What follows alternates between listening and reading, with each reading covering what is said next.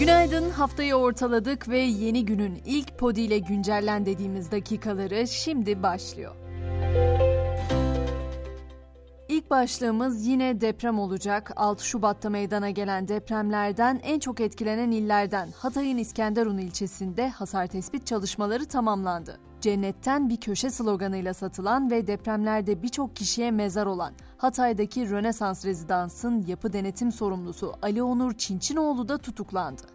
Eğitim cephesinde de önemli haberler var. YÖK Başkanı Özvar depremin üniversitelere verdiği hasarla ilgili bilgi verdi. Özvar 11 ilde 4 binanın yıkıldığını, 554 binanın ise hasar gördüğünü kaydetti. Üniversitelerde uzaktan eğitime ilişkin kararın ise Nisan başında gözden geçirileceği ve hibrit öğretim seçeneğinin değerlendirileceği belirtildi. Millet İttifakı'nın Cumhurbaşkanı adayı Kılıçdaroğlu ise Nurdağ'ında millet buluşmasında konuştu. Kılıçdaroğlu depremzedelerin yıkılan ev ve dükkanlarını ücretsiz teslim etme sözünü yineledi. Yaşanan depremlerin ardından gözler İstanbul'a çevrilmişti. Kandilli Rasathanesi'nin de yıllar önce deprem için Marmara Denizi'ne erken uyarı sistemi kurduğu bilgisi vardı. Ancak trolle avlanan balıkçılar 2019 yılında deniz tabanındaki fiber optik kabloları kopardı. Aradan geçen 3,5 yıla rağmen sistemin onarılamadığı ortaya çıktı.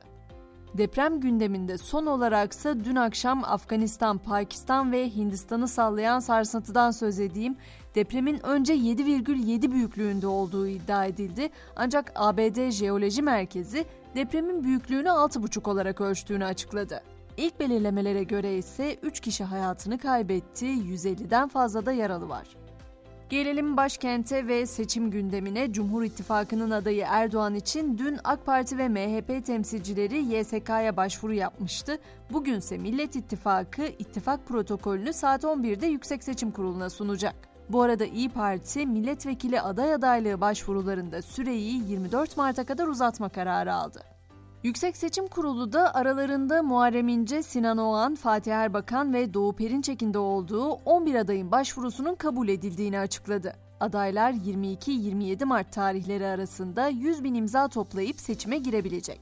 Öte yandan Emek ve Özgürlük İttifakı'nın kararı da bugün netleşecek. İttifak, Cumhurbaşkanlığı seçimine ilişkin tavrını saat 11.30'da düzenleyeceği basın toplantısıyla duyuracak.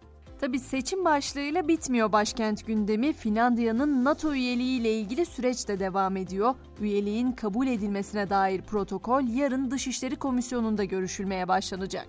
Dünyadaki yolculuğumuzda ise ilk durağımız Rusya-Ukrayna hattı. Savaş sürerken Rusya lideri Putin'den tarihi görüşme sonrası net açıklamalar geldi. Putin, Çin Devlet Başkanı Xi Jinping'le gerçekleştirdiği basın toplantısında kolektif Batı nükleer bileşenli silahlar kullanmaya başladığında karşılık vereceğiz dedi.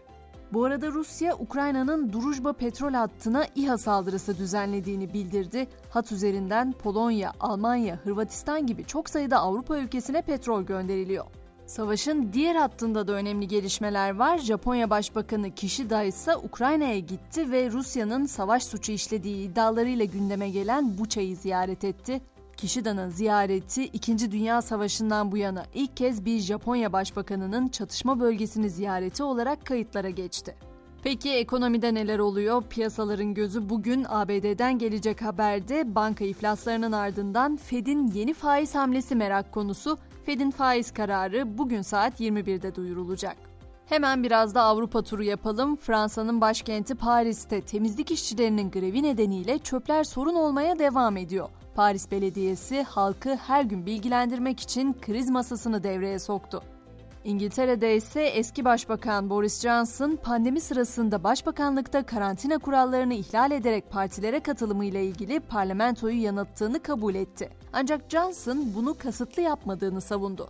TikTok yasağına katılan ülke sayısı da artıyor. ABD, Danimarka, Belçika ve İngiltere'nin ardından Hollanda'da da güvenlik ve casusluk endişeleri nedeniyle devlet memurlarının kullandığı kamuya ait telefonlardan Çinli sosyal medya platformu TikTok'un silinmesi tavsiyesinde bulunuldu. Son olarak ise bilimsel bir çalışmanın sonuçlarından bahsetmek istiyorum. Bilim insanları fare genomuna geyiklerden alınan genleri yerleştirerek farelerde mini boynuz elde etmeyi başardı. Yayınlanan araştırma makalesine göre bu sonuç organları yenileme yeteneğini kaybetmiş olan memelilerin hala bazı yenileyici genler barındırabileceği anlamına geliyor. Artık spor diyelim basketbolda Avrupa Ligi'nin 24. haftasından ertelenen maçta Fenerbahçe Beko konuk ettiği Milan'a 82-75 yenildi. Bu sonuçla Sarı Lacivertliler son 4 maçta 3. yenilgisini aldı. Ve güncelleni noktalarken dün şiir gününe sığdıramadığım dizeleri bugün paylaşalım istiyorum. Çünkü şiirin olduğu yerde umutsuzluk olmaz denir. Yaşanan tüm bu acıların ardından kabuk bağlaması epey zor yaralar birikmişken Aziz Nesin'in dizeleri geliyor aklıma. Öyle bir ağlasam, öyle bir ağlasam ki çocuklar size hiç gözyaşı kalmasa. Öyle bir aç kalsam, öyle bir aç kalsam ki çocuklar size hiç açlık kalmasa.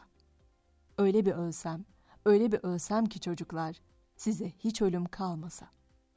Akşam 18'de tekrar görüşmek üzere, şimdilik hoşçakalın.